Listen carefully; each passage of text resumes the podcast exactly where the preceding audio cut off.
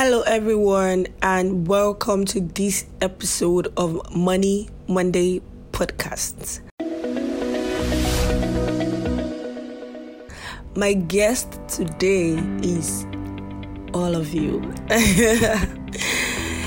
Yay! Um, this week's episode is very different. We've been talking about a couple of things which I feel like we need to highlight just so that we don't miss out on those points and just so that we are sure that we're getting something meaningful out of the Money Monday podcast. So, in the first week, we talked about some common myths about money. Money does not have the upper hand, you have the upper hand, and procrastination is the thief of time and assassin of opportunity. When you plan, you do it. We've spoken about a lot of this and more from episode 1 to 4. So if you haven't seen any of these episodes, I'd like you to go back, check them out, and listen to them. And I promise you, I promise you, I promise you, you're going to be blown away at the amount of content that we have put out there. In the next couple of weeks, the next couple of four to five weeks, we will be rounding up season one of the Money Monday podcast. Whoa! I'm so happy, and I want you to expect wonderful, wonderful premium content. We're going to be bringing couples who are going to be talking about how they manage their finances as a couple. We're going to be bringing a mother who's going to be talking about managing money in motherhood and a whole lot of juice that I won't just let out right now. I just like you to stay tuned and you would be blown away as to the amount of content that we are bringing your way. Today, we'll be showing you some extract from our previous episodes that we think nailed it. Listen and enjoy.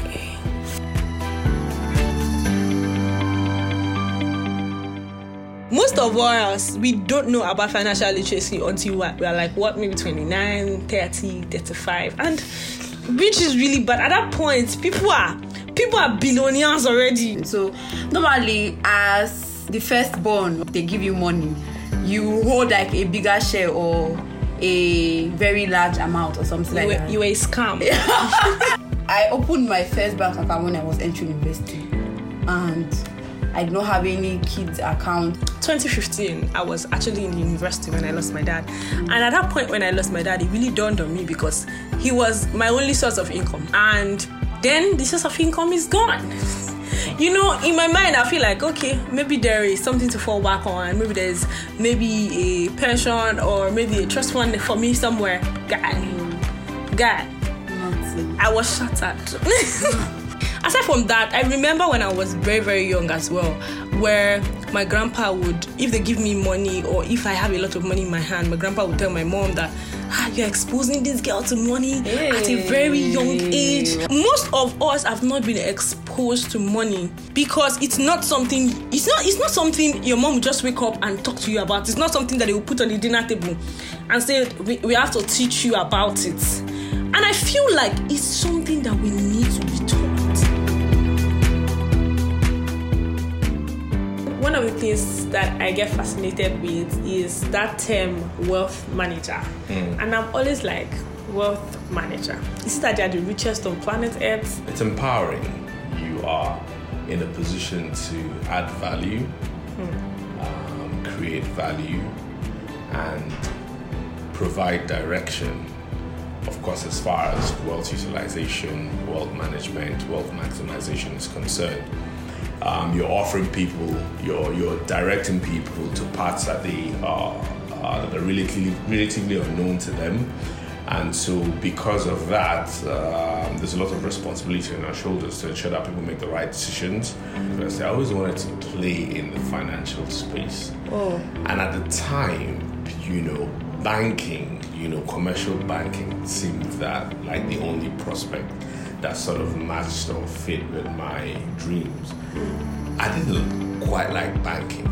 So I always thought, isn't there something to do that isn't traditional banking, Banking. banking, and I thought whatever it is, that's what. But at this time, I didn't even know about wealth management. Okay. And so then what happened was a bit of a stroke of fortune and divine providence because uh, I then got an offer in a merchant bank. So I thought, okay, I'm going to a merchant bank. But then while I was introduced to an, the asset management side of the business, and thus began my experience and journey with wealth management. And I thought, wow, really a stroke of divine fortune because at some point in the middle of my experience of the job, I realized, hey, this is what you've always Wanted dreamt- to do. Yeah, even though at the time you couldn't quite articulate what it was. And um, ever since then, it's been a beautiful experience, and I'm very happy, very happy uh, Fantastic with what I do.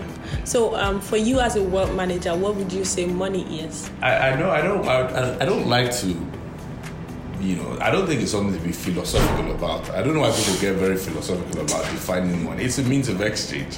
Oh, Let's keep it traditional. Right. I, I understand the need to um, you know philosophize the definition of money, but for me it's a means of exchange, right? Without money I cannot access goods and services, right? In order to access goods and services, I need to exchange it with money, right? Yeah. And and there are things that we get involved in business, um, career, etc., that give us access to money that then helps us and empowers us to gain access to the goods and services and maybe the beautiful life that we crave and desire. So, unfortunately, I may not be able to indulge in these philosophical arguments. For me, money is a means of exchange. Now, what does being rich means to you? What it means to me, I think it means being happy. I think it means being satisfied. I think it means being fulfilled. It's hard for us to agree that there's a universally acceptable definition of what it means to be rich. For me, being rich is a state of mind. We have people who now aim to retire very much early. You hear youths that are saying, I want to retire at 35, I want to retire at 40. Some people don't even want to get 50 anymore to before they retire. So, and that, and with the current state of what is going on in Nigeria, what do you think that is even possible to say?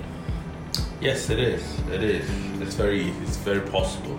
Even the concept of retirement these days, um, it's also laced with a lot of subtle differences. Uh, the activities, there's certain activities that we start to engage in early on in our life that then give give us an advantage or necessitates what we define as early retirement. Makes it easier, makes it achievable you know, active investments have been going on in the course of your career. Yeah. Uh, things like what you call multiple income opportunities. Um, and that's something that people who are seeking early retirement from paid employment have to indulge in. Have to indulge in. Read something in the Bible. Exodus 11, verse 2. I don't know what translation it said, but it says, invest in seven ventures. Come on, the Bible Yes, says it. in eight, it says you do not know what disaster may come upon the land. So even the Wow. Bible advocates for multiple income streams. Yeah. How do you think managing money would help you achieve that retirement plan?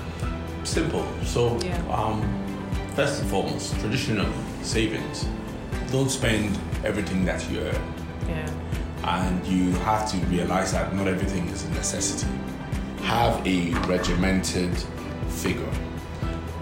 Put those restrictions, okay? And yes, and it, it's helped better, influenced better by having a target. Also, use the opportunity to to uh, implore and besiege business owners, no matter how small your business is, um, create create pension opportunities for your employees. It's very important, no matter how small. It's it's important. Individuals can also adopt Pension plan. a pension plan. Thank you for listening to this week episode of Money Monday podcast. See you next Monday. Money Monday podcast. Subscribe now on all audio streaming podcasts.